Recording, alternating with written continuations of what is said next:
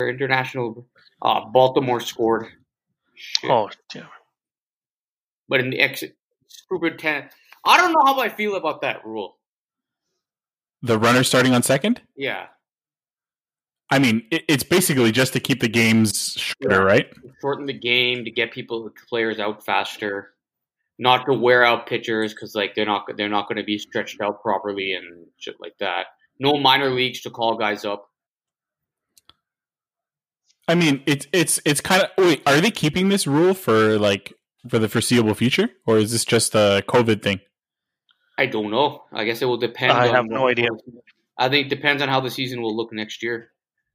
I mean, good time to try it, I guess. But this is the equivalent of like, uh, I mean, it's it's kind of like starting at the twenty yard line for overtime in football.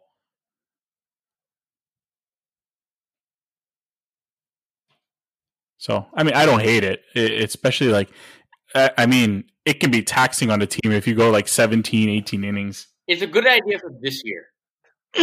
My thing is that why can't you have a tie game? I, I just don't understand this North American thing about not having a tie. It's it's that need for for closure. Yeah, it's just I, I just don't get it. Like, just just call it a tie. What's the big deal? Like, why do you have to have a result?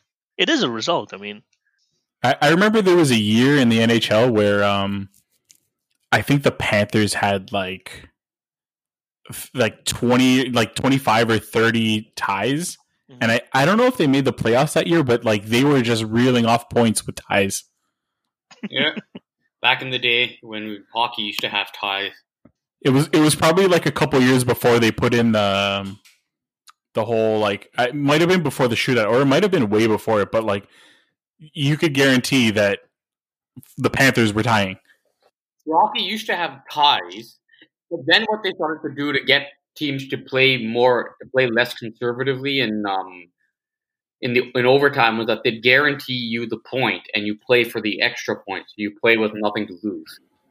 Then after the big, the long lockout, they ended up like the the season they missed. They ended up bringing in shootout. But I, I didn't even get that either. Like, what's what's the point of giving the extra point to begin with to the to the team for for what to, for making it to overtime? Well, you you're they wanted the because what happened was going on was that teams they didn't want to not to walk away with no points for going to overtime. So every team started playing conservatively and wouldn't try to score. The league wanted to increase scoring and increase pace of play and wanted teams to try to win rather than try not to lose. So they came up with the rule that you get the point guaranteed, so you're playing for the bonus point. Yeah, like I, I, I get it, but it's just so. Are, are you going to give me a point for going into the third period with uh, with a tie? Over, for overtime. No, but I'm just saying, like as a stupid example, give me a point for going into the third period tied. Like it's it's just dumb. Again, yeah, I. I remember back, like back, I think it was 15 years ago, 20 years ago, maybe. Um, when do you remember the the Continental Basketball Association, the CBA? Yeah. No. So this was like before uh, D League or anything. There was the CBA, and so what they tried to do was they tried to do like, um, like interesting things within the game to keep the game interesting and to keep like I, I don't know if it was fans involved or to keep from games getting out of hand. So basically, there was the winner who would get, I believe, like I don't know how many points. I think they allotted a certain amount of points for the winner of the game.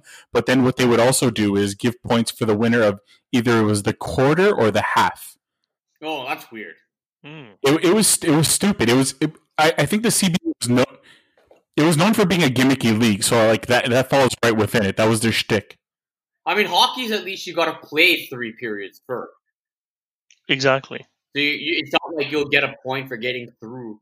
So should we should we get? I, I recorded this by the way. I might I might use this for something. So uh, let, yeah, let's. Uh, Azam, are you are you you prepared for your intro? I like sports. I could do something in sports.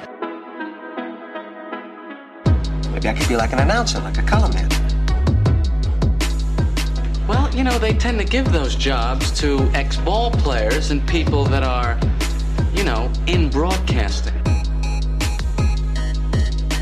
Well, that's really not fair. Hello and welcome to another episode of Box and One. The crew is back and today we have our full roster with those back from the injured list. we're going to talk a lot of basketball tonight, primarily previewing the Raptors versus the Celtics. I'm Azam Faruqi. Hey, I'm Ronald Salgado. And I'm Pramit Bose, back from the injured list. I, I don't know. I, think our team may have been better without Pramit, but I, think we'll see after we get the results from this uh, from this episode. What am I, uh, like Rudy Gay here? You, you might be. You might be. You got, tra- you get traded and the team goes off uh, on a. You get traded so the team can tank, and instead they go on a seven-year run. Yeah, except, except in our case, we, we end up getting listeners in, in Germany, the UK, and Ireland. And and thank you for those that are listening abroad. Uh, not something that we expected, but we really appreciate it. And You know, we are a global phenomenon. I know, so ha, just for the record. Oh, well, we're trending in Germany, we're trending in Ireland. What more could you ask for? Yeah, like you said, global phenomenon. hmm All right, guys. So the series starts tomorrow Raptors versus Celtics. Um, I mean, two really good teams, and uh, we've talked a Okay, lot the about them. actually- And It looks like the series is starting Sunday. If you want to. Start. oh, is it? Uh, Okay. that's what it's um. Hold on. Let me. con- I saw earlier that they're going to push it for Sunday. Let me just con- It's, Oh, it's Sunday it at 1 p.m. Sunday. At Okay. One, yeah. Let's start. Yeah. that, No, awesome. So the series starts uh, Sunday. Um two really good teams. We've talked a lot about them. Uh, two really talented coaches, uh, well-rounded teams. And isn't this the first time they're meeting in a playoff series? Yep. First time ever. Yeah. It's great when you think about it because both these It's a little crazy, right?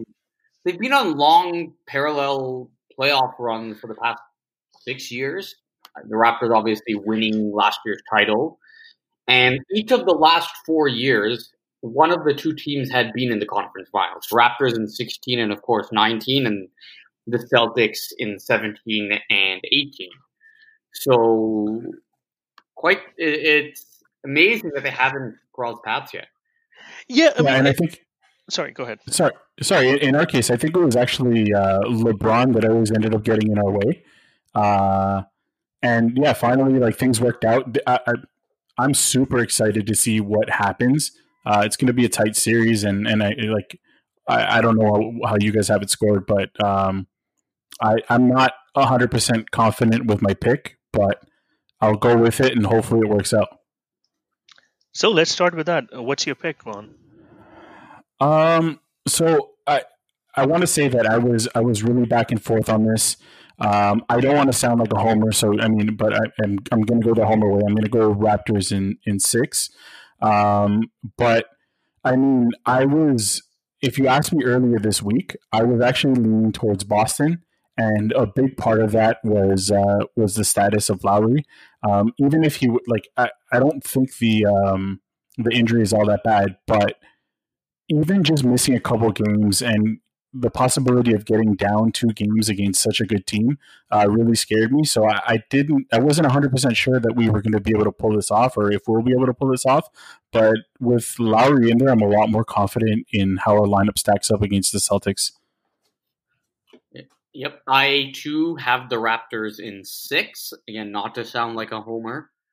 Um, uh, we'll break this down further, but I look at the overall depth of the roster. I'll give the Celtics the edge in their starting five. However, I do like the Raptors bench a lot better.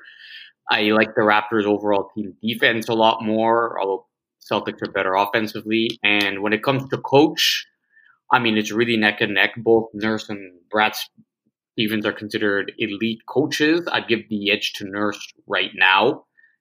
And I think that Nurse has gotten, just because he's managed to build a really deep bench when going into the season, one of the challenges with the Raptors was the unknown uh, from the bench. They have so many different options. And while, again, you, teams don't go super deep in playoff runs, usually no more than eight, maybe nine, depending on a matchup. I think that will help push them over the edge. Awesome. Do you have a Do you have a pick? Do you have a prediction? Yeah, you know what? I was thinking it's really hard. I mean, uh, like Pramit, you said, like Boston's a, probably a better offensive team, uh, better starting five. Raptors better defensively. I think series might go seven games. Um, I, I want to say Raptors uh, just because I want them to win. Uh, and the other reason being that, uh, okay, so again, we know the two really talented coaches. We know both can make adjustments on the fly.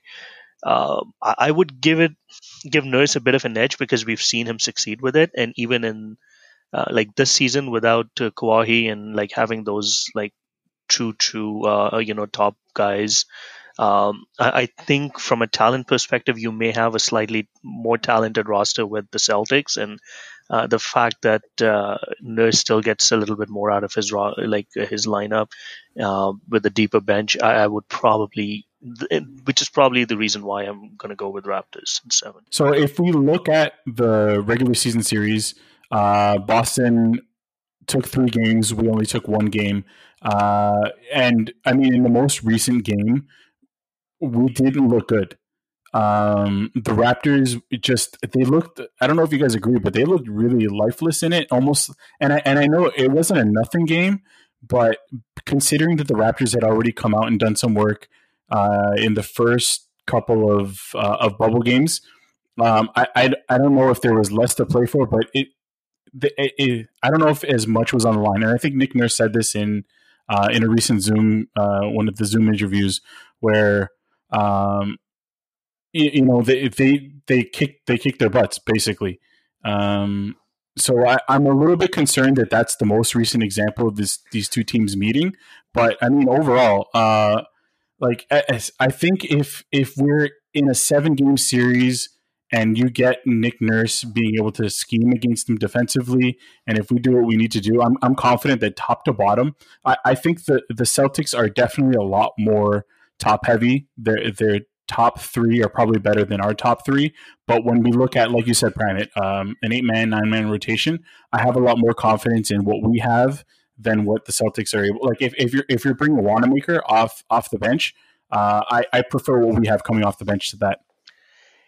And even with Lowry out, I mean, you can feel like okay. So I think Lowry has probably uh, gotten the most assignment against uh, Dayton this season. But even if he's out, uh, I, I, think you still have enough guys, Anunoby or who can probably uh, shut him down. So uh, I mean, there's that defensive depth as well. Oh yeah, I mean Anunoby can guard any position, and yep.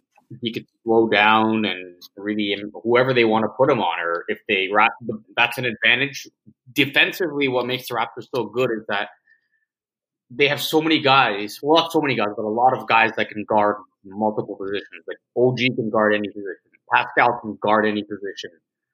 Uh, Gasol, while you don't want him guarding perimeter players, he can do so and not look terrible doing it. He could hold his own. Um, Lowry, Fred, uh, don't even discount guys like Serge or even like Terence Davis off the bench are a lot uh, are very good defenders. So really, other than Matt Thomas, whose role is to be a spot up shooter and provide floor spacing, they have all of their players are at least average, if not above average, defensive players.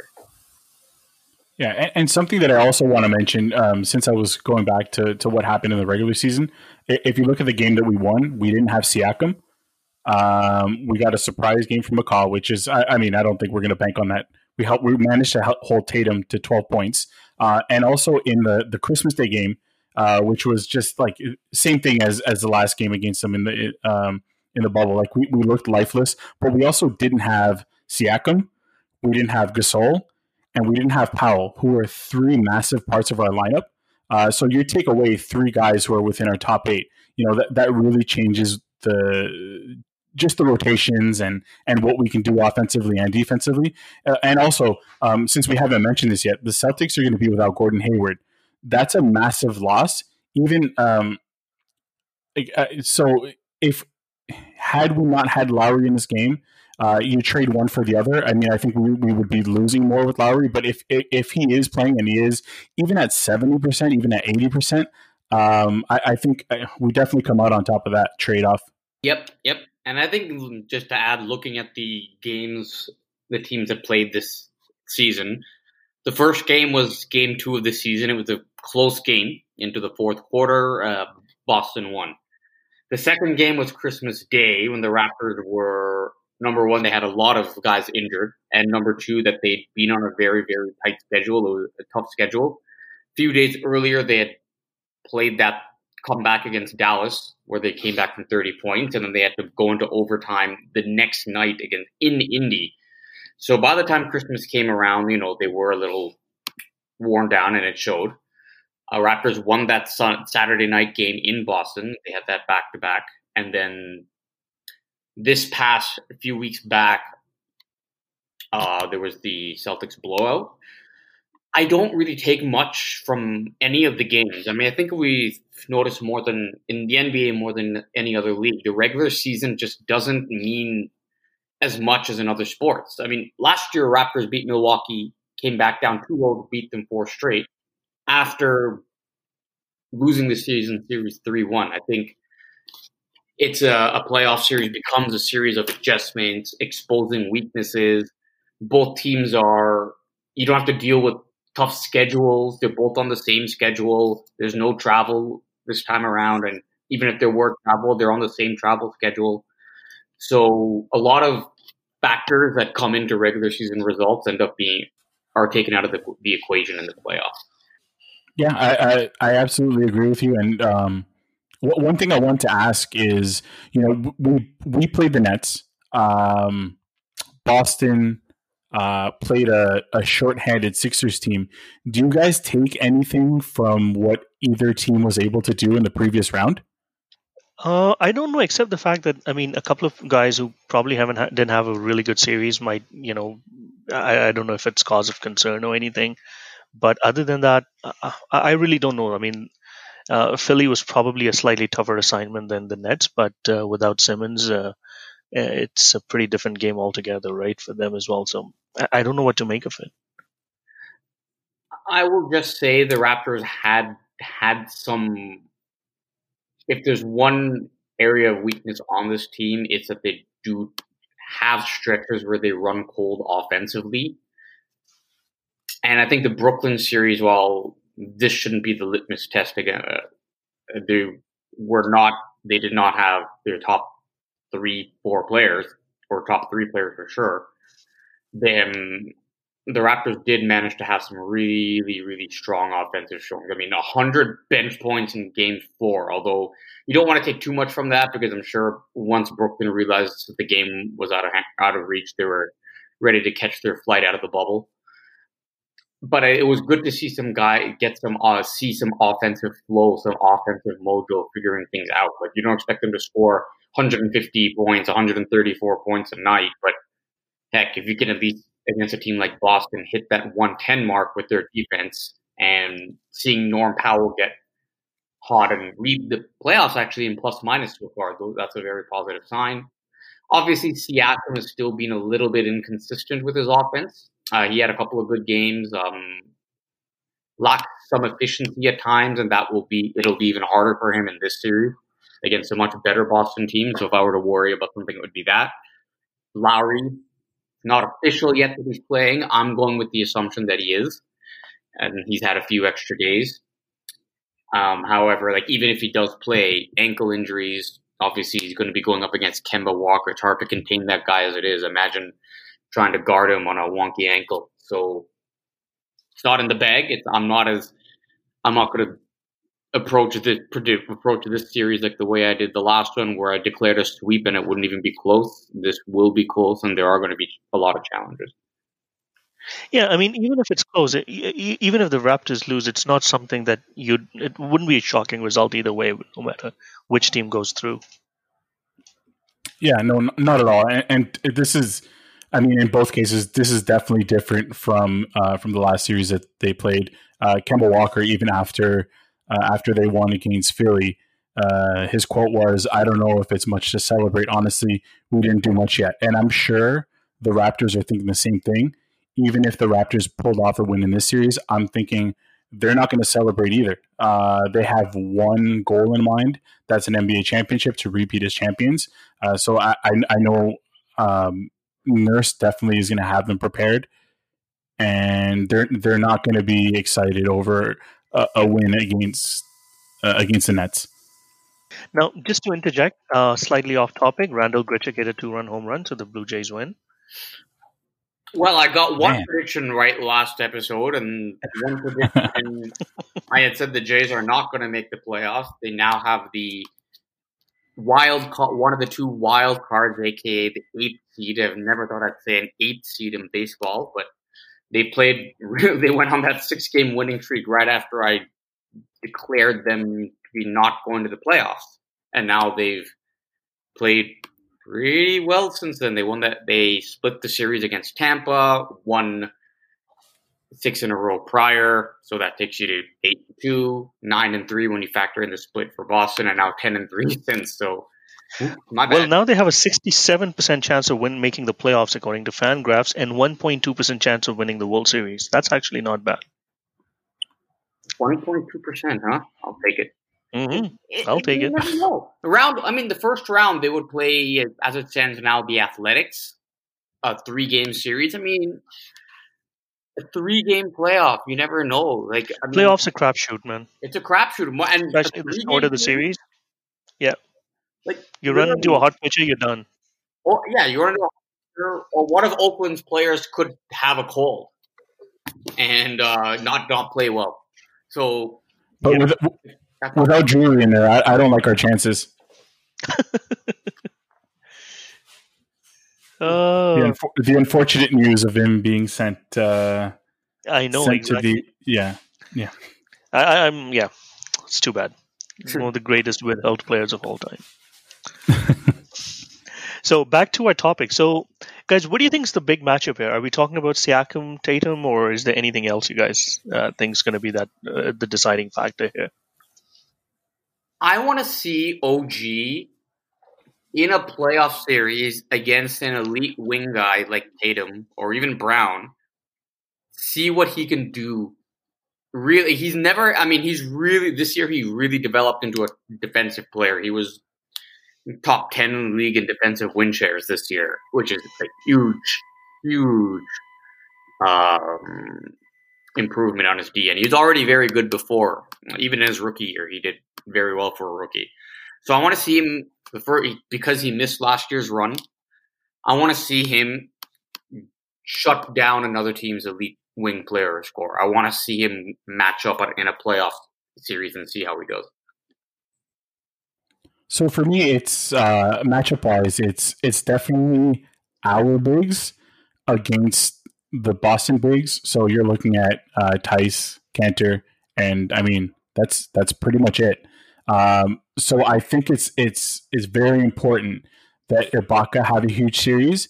And one thing that I want to see is uh, Marc Gasol do a little bit more. He was at seven and a half points or uh, it, it actually, I think that's his regular season stats. I think I'm looking at his regular season stats. It might have even been lower than that for for the postseason. Gasol needs to do a lot more, uh, especially if we're if we're going to be able to rely on him uh, defensively, just for some of the pick and rolls that uh, that the Celtics like to run. Um, so that that's that's if we can win that, I think we make our lives a whole lot easier. And and a big thing is definitely just in general what what OG Anunoby is able to to give us. Uh, he he hasn't done much in the playoffs. Um, I think since that that one game against the Lakers where you know we got all excited and we we talked about it on our podcast. I think he's bit, he's been a little bit disappointing, and I think there there needs to be a lot more from OG defensively. Definitely, I mean he's done a job defensively, but I want to see more from him offensively because if we're going to match up with with the big three uh, from from Boston, I think we're we're going to need a little bit more from the bottom end guys. Yeah, and and, and I think uh, big men is probably where Toronto has uh, a, a much clearer advantage with Ibaka and Gasol, right? Um, I mean, you still want Gasol to be a little bit better than what he was against the Nets. Um, I think he shot like under forty percent or something. Um, so you would probably want him to step up a little bit, but I think that could be an interesting matchup as well because uh, uh, I, I don't think Kanter is uh, you know up there defensively and. Uh, yeah, I, I think uh, if you're talking about uh, starting five centers, big man is probably one where Raptors may have a clear advantage. Yeah, and I, and I just I just checked Gasol's postseason stats: six point three points, shooting thirty eight percent from the from the field. One of the big things that I've been disappointed in is th- those chances that he gets at the three point line. He looks really hesitant, and I think last year what really helped us was the fact that he hit some of those shots in the playoffs. hmm Yeah, so you can't shoot thirty eight percent if you know We need, against a good team. yeah, we need more. Not against Yeah, still brings it on D. He's still, I even with that the the thing. What I again I I don't want to be um, the overly optimistic fanboy here, but even he doesn't need to score to have such an, an impact on the game because the defense is No there. defense, and he moves the ball around really well as well. So I mean, he does have value, right? So Oh, a lot of value. And even that's the thing about this Raptor team that is really impressive is that we don't. I mean, when back in the days of DeMar DeRozan, if he didn't score 25 points in a playoff game, he didn't. It, it was a bad game for him because he didn't do anything else well enough to to justify him getting the, the minutes that he did. He needed to score 25 in a playoff game. But with this team, it doesn't really matter and I guess it could come back to um, bite them in the ass against the more elite teams, not having that big time scorer who can take over a game. But all these guys can contribute without scoring in different ways, and that's why they're such a good defensive team. That's why they're able to win, no matter if they don't have that. Even if certain guys have bad scoring nights, you don't really notice because Pascal could shoot 38% from the field and go two for nine from the three, and we'll but we'll still win because of the defense and everybody else chipping in. So we don't. The good thing about about the team is that we don't really need to say one or two guys need to step up. We'd like to get so obviously you want to get more, but even if everybody stays at their current level or a little bit better, they are still in good shape. Yeah, but I, I do really believe that without a strong series from Pascal, we're not winning this. Uh, I need to see Pascal do a lot more. La- last series was a little bit better than he's been in the bubble, but I want to see him take that next step and and really really turn into somebody that the Raptors can rely on a little bit more. I don't want to see him taking those those three pointers above the break. Um, I, I don't want to see him, you know, driving into three guys, taking an off balance uh, fade. I, I want to see Pascal really do a little bit more and be smarter with the shots that he takes. Um, and ultimately, in this series, what it's going to come down to, anyways, is just our ability to get out in transition. And what that means is going to be creating turnovers. Nick Nurse said it in his Zoom conference we need to if we're his exact quote was if we're going to play all this darn defense we better get something out of it on the other end and in all in, in any series that they're good, they're going to play it couldn't be truer in this series because the, the celtics are really good at taking care of the ball and if we're not able to get out in transition our our offense struggles a lot more when we have to play against a set defense and pascal really benefits from being able to get out and run Yep. He needs to run, get to the rim, layups, dunks. Interesting stat for Pascal, and it wasn't a very efficient scoring series for him. A couple of stats, a couple of interesting stats was that he did average 4.8 assists a game, which is a very good number for him in 33 and a half minutes, and 7.8 rebounds. So, yep, again, definitely. I mean, he's not scoring at as efficiently as we'd like, however, he's still contributing in other ways. I like the 4.8 assists, close to five assists a game, meaning that if teams are doubling him, he is um, making the right pass and getting the ball to the right guy, and so to get the right shot. And that's that's a good sign. He's not even he hasn't been efficient. He's not forcing. He's not always forcing uh, bad shots like we used to at times. Quite a bit. See DeRozan try to do um, back in those days, back in the days with uh, during those playoff runs. Yeah, and, and that was one of the big issues that Embiid had against Boston was that I think he he struggled against those doubles and he wasn't able to find that pass. Pascal has definitely gotten a lot better at that. And as as long as he doesn't get confused by what they're throwing at him, I I I think he like he, sh- he should have a good series. Uh, I I do like the matchup, and um, you know a, another important factor to consider, and, and this is a little bit of what worries me is that throughout the season, Tatum kind of struggled against us. He was only shooting thirty seven percent, 16 and a half points. Uh, in the loss, he had 12 points, three rebounds, four assists is is it a product of our, our defense? Which yeah, I, I think that's probably it. But if he can find it in the series, I'm a little bit worried. But at the same time, I I, I don't know that he is going to find it. I, I, I trust I trust our defense that much.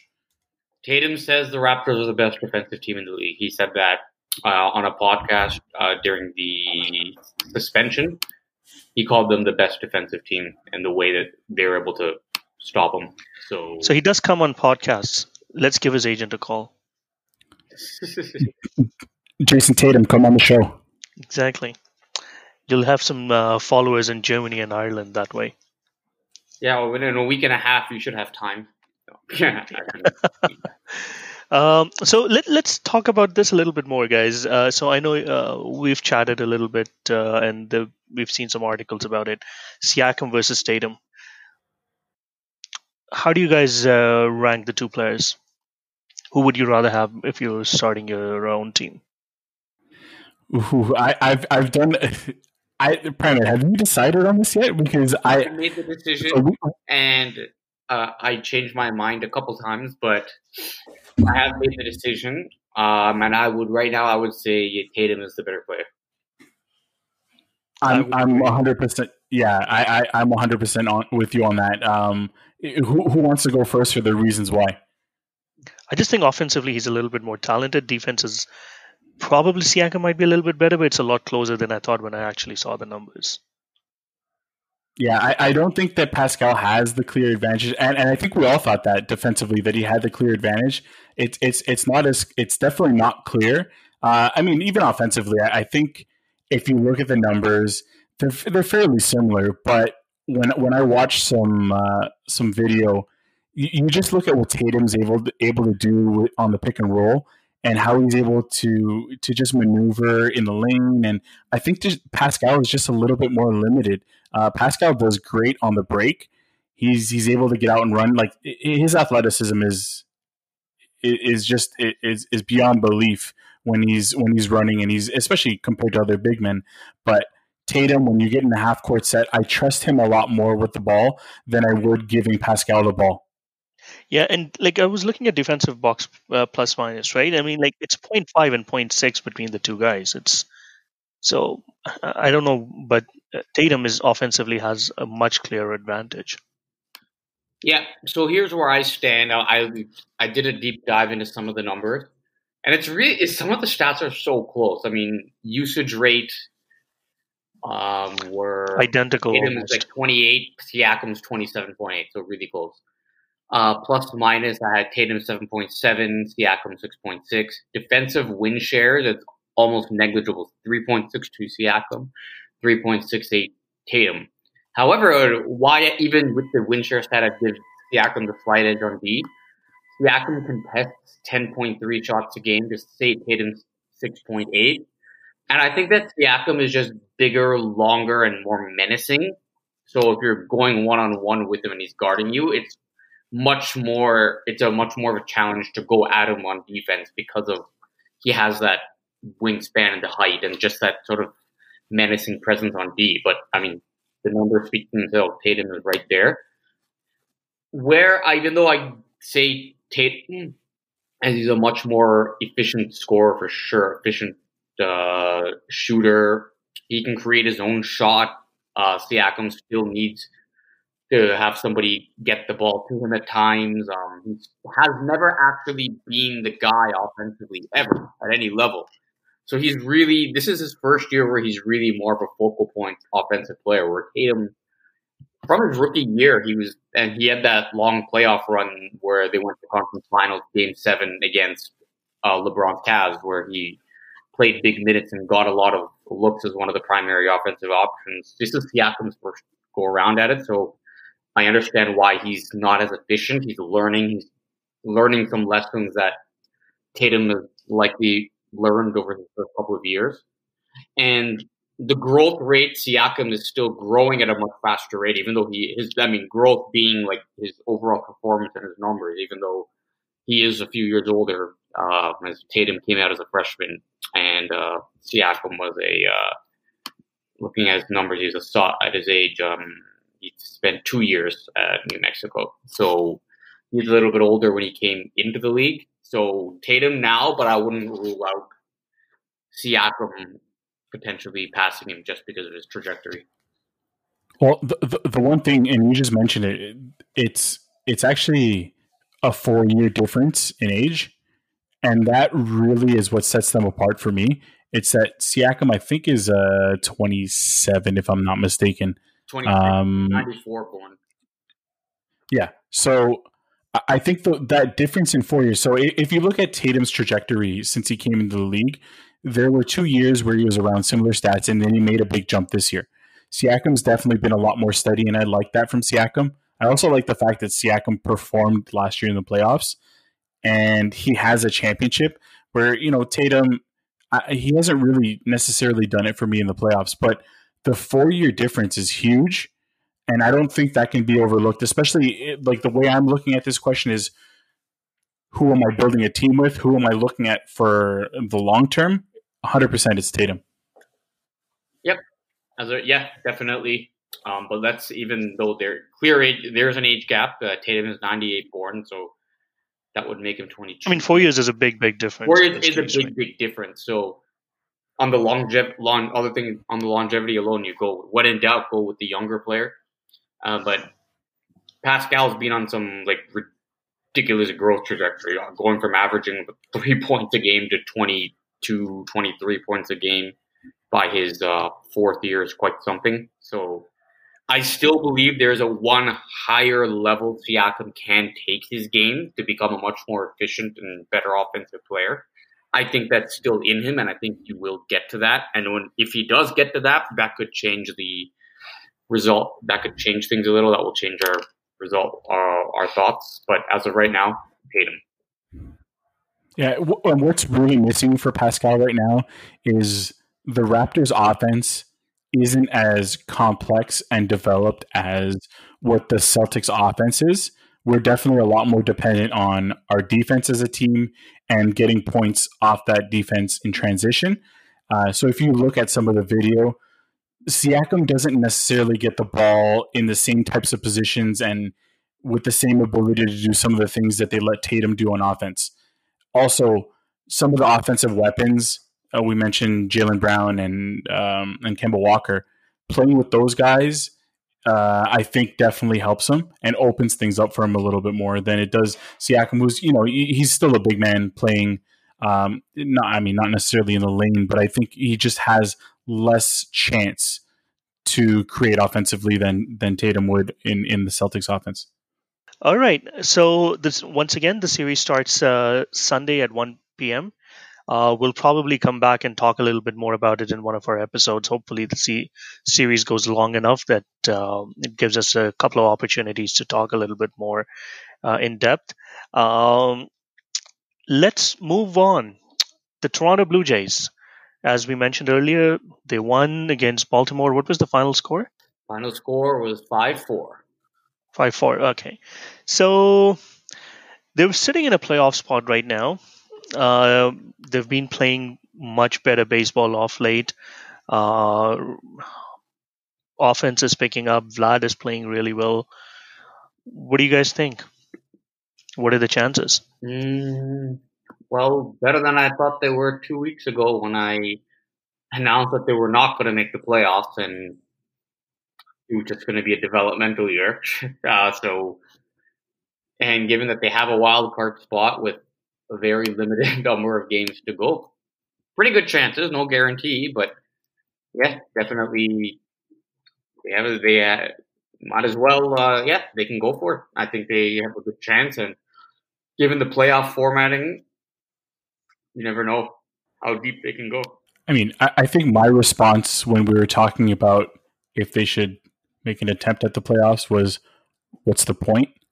Um, I mean, it's it's definitely worked out for them, but I still don't think they should do anything crazy uh, just for the playoffs, and I don't think they will. But um, they, like, it, it, we just need to keep in perspective that I we're not winning the World Series. Um, so it, any moves that we make, you know, some cheap rentals are fine. Uh, you know, somebody that we're going to have around for a few years, I, am okay with with doing that. But I, I, don't want to mortgage the future for any reason. Just to, just to maybe make it a, make a little bit of a deeper run into the playoffs. It, it makes no sense. So you know, the move that they made uh, that they made recently with uh, Taijuan Walker. Um, like th- those level moves, I, th- I think are what what they should be doing. Just just something so they get some of these younger players some playoff experience.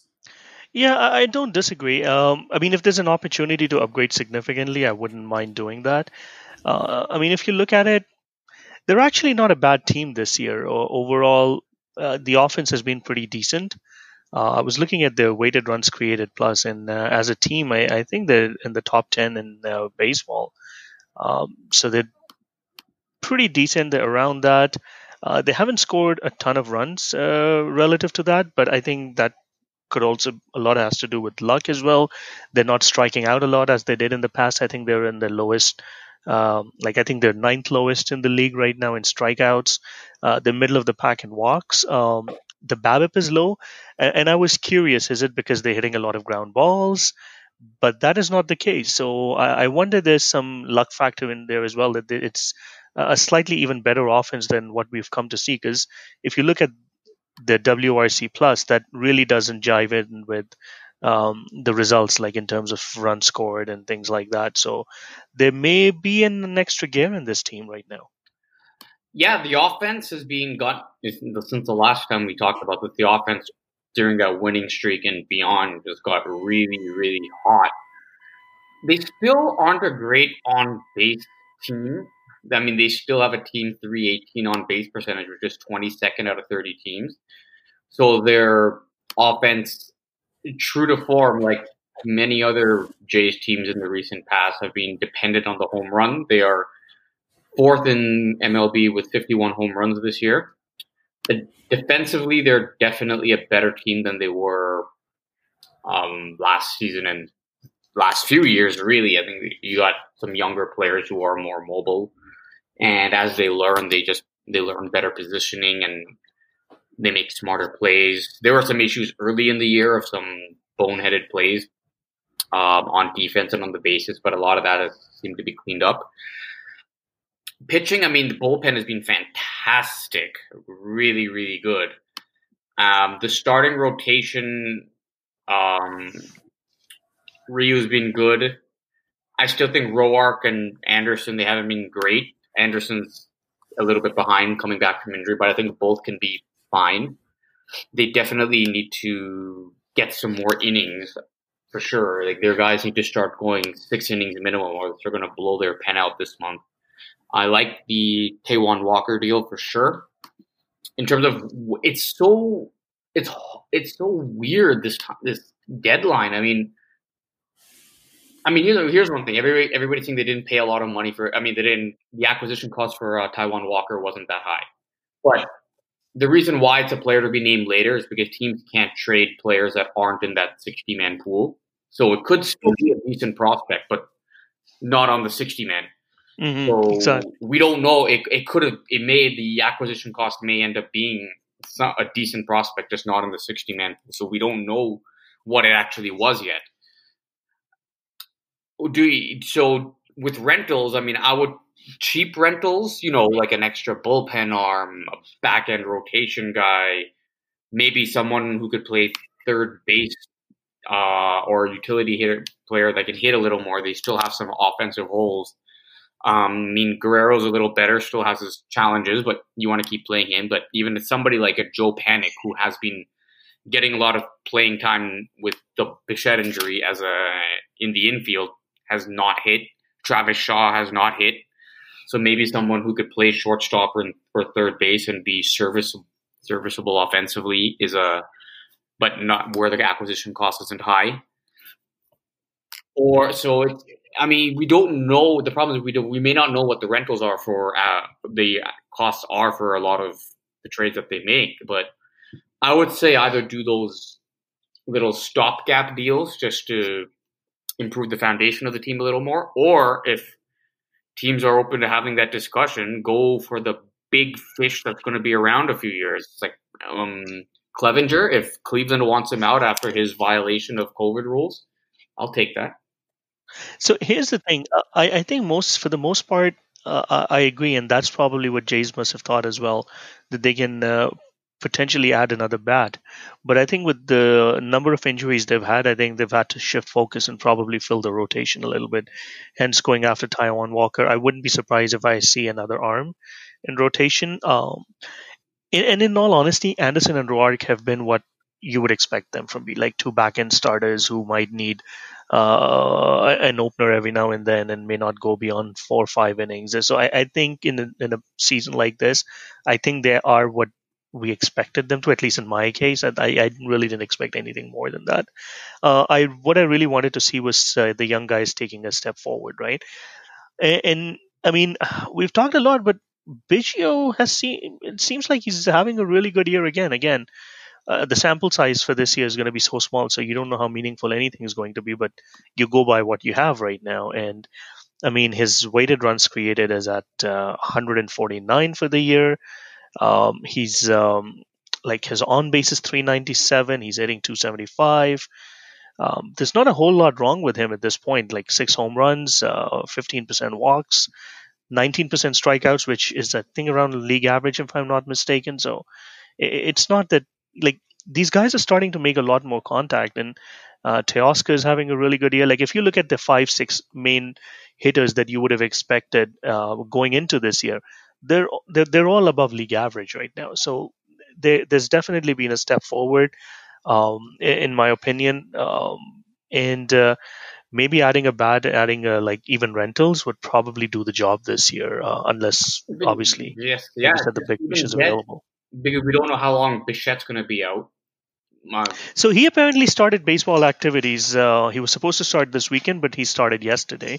Uh, he's still not running or taking any ground balls, but uh, I think he hit off a tee yesterday. So one thing I wouldn't mind seeing, uh, and I, I, I know you guys are, I think you guys are both okay with with the young catchers, but I wouldn't mind seeing uh, a catcher that can hit a little bit or at least get on base. Um, you know, somebody to just uh, to just give us a little bit more um, more offense. Um, and uh, one of the names that I was looking at was, is Jason Castro from the Angels. Uh, you know, light hitting, but he gets on base uh, a decent amount. Um, he's he, I mean, he's only had uh, like 49 at bats this year, but and hitting only two or four, but 320 on base.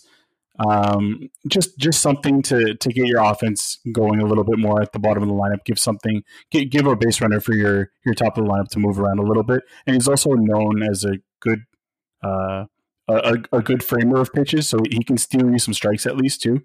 And I, I you know, I'm I'm always one of those guys that just likes having uh, a veteran catcher there just in case. You know, I think I would agree with you in normal years. Uh, the challenge is that if you acquire a veteran catcher, you're sending one of the young guys down, and what are they going to play, right? Like you need these guys to have some uh, time behind the plate uh, to develop, and that's the challenge, I think. Um, I mean, Jansen's on base isn't terrible. It's like 312 right now. Uh, is struggling massively, but he's only had 34 plate appearances. So, it, I mean, yeah, I mean, it would be nice to see an upgrade, but the challenge is if you send them down, what are you like? What do you do with them, right? Like it's almost a lost year for them, and that's why sometimes I feel that because of the fact that they're not getting enough playing time for their prospects this year, especially the ones who you would have expected to come in in 2021 or 2022 contribute in some way. Is it even worth bringing them up for some part of the year and have them get those at bats rather than like it, it, was terrible watching Brad like uh, Brandon Drury um, playing shortstop. Like uh, I mean, I'd rather have Groshans come up and struggle because at least you know that he would see where he's at and you're giving him some at bats, which might be more useful than giving it to Brandon Drury. In all honesty, so I, I even think that you know if you can get a rental, better than having Joe Panik or Drury. Thankfully, mercifully got option today, but you know rather than having those guys just bring the guys up who might be part of the future in 2021 22 if not for anything except to give them some real at bats or plate appearances this year. Because you're not going to give them. So a lot of these guys are going to play next year if there is minor league baseball with a full one year gap. And the development falls behind pretty fast. Like in base like hitting is really really hard right? Like i mean so sometimes i wonder if that may be the route to go. I would disagree only for this reason. They, these guys haven't played any games, and then you're going to throw them right into the fire facing big league pitching who now have their month to sort of get stretched out and get their stuff. yes, but and, wouldn't you know, those uh, plate appearances be more valuable to them than giving those 50 plate appearances to Joe Panik? So if they were out of the play, oh, I wouldn't say play before Joe Panik, yes, but in terms of making it if you can make a deal that where it's a reasonable acquisition cost, dude, that would be the preferred approach I would take rather than bringing somebody up. I mean, if you did versus Joe Panik, maybe. I mean, you can't get much worse. But I would the prefer my preferred trade is trying to upgrade. Uh, I like Ron's idea of Jason Castro. I mean, okay, yeah, you can keep Jansen, you can send uh, Reese McGuire down, although Jason Castro isn't great. He is serviceable, but um, if you could find someone, I'm just looking thinking about some of the names. I mean, primarily it's pitchers out there right now, but I'm looking at um, infielders that are available. If there's anybody that's maybe close to free agency where they, for a month that you won't have to pay that much, I would go forward. All right, so the series continues tomorrow. I think the Jays are playing uh, Orioles at uh, 1 p.m. EST tomorrow. Um, should be interesting. Yeah, I'm, I'm betting my house on that World Series win. What was it? One one point six percent chance. That is true. Uh, let's look at your beloved Marlins. Where are they at? Zero point two. I like that. I, I'm putting money on each one of them maybe uh, maybe maybe a few thousand dollars to see where we can get with that. hey, it never hurts. I once read about this uh, um, guy who was a Leicester City fan uh, as a young kid, and him and his father would always bet twenty bucks on Leicester winning the Premier League, and they did that for forty years. And the first year in his life, he didn't bet; they won the Premier League. So, yeah, you never know. I, I've told this story to so many people after I remember you telling me this before, and nobody believes it. And I couldn't remember who it was that actually told me about that. now, now I'm gonna, I'm actually gonna look it up to make sure if anybody doubts what I'm saying, that I can actually show them the proof of it. I knew it was somebody that told me, and now I realize it was you. You know, I like I, I read it somewhere. I think, and the guy moved to US, so he still had this habit of uh, p- placing a bet on Leicester and that was one year he didn't. I think it was one of the American newspapers, if I'm not mistaken. I'll find it. All right, so I think we've come to the end of our show. Any last words, guys? Go Raptors and wear a mask, folks. Awesome. So, hope you enjoyed this episode. Uh, we should be back uh, with another episode sometime next week. Uh, please uh, subscribe uh, to our podcast wherever you listen to your podcast. Uh, we're on uh, almost every platform that uh, wherever you listen to your podcast, we should be available. Uh, you can follow us on Instagram and Twitter at uh, Box and One Pod. Uh, I, I, think we're the we've gone past Barry Bonds now. I think we have over 800 followers. Yeah, so. we're, we're, over 800 followers now. So, yeah, so um, Barry Bonds is in the background somewhere in a rearview mirror. Yeah, yeah, we're we're leading MLB history in in, in homers now. But um, just make sure you interact with us. Uh, we'd like to hear from you. We want to, if there's anything you want to hear us talk about, just let us know. Uh, and uh, yeah, just uh, like all of our stuff, uh, and yeah, we we love the support. All right, thank you for listening. Have yourself a good night. Thank you, everyone. Thanks.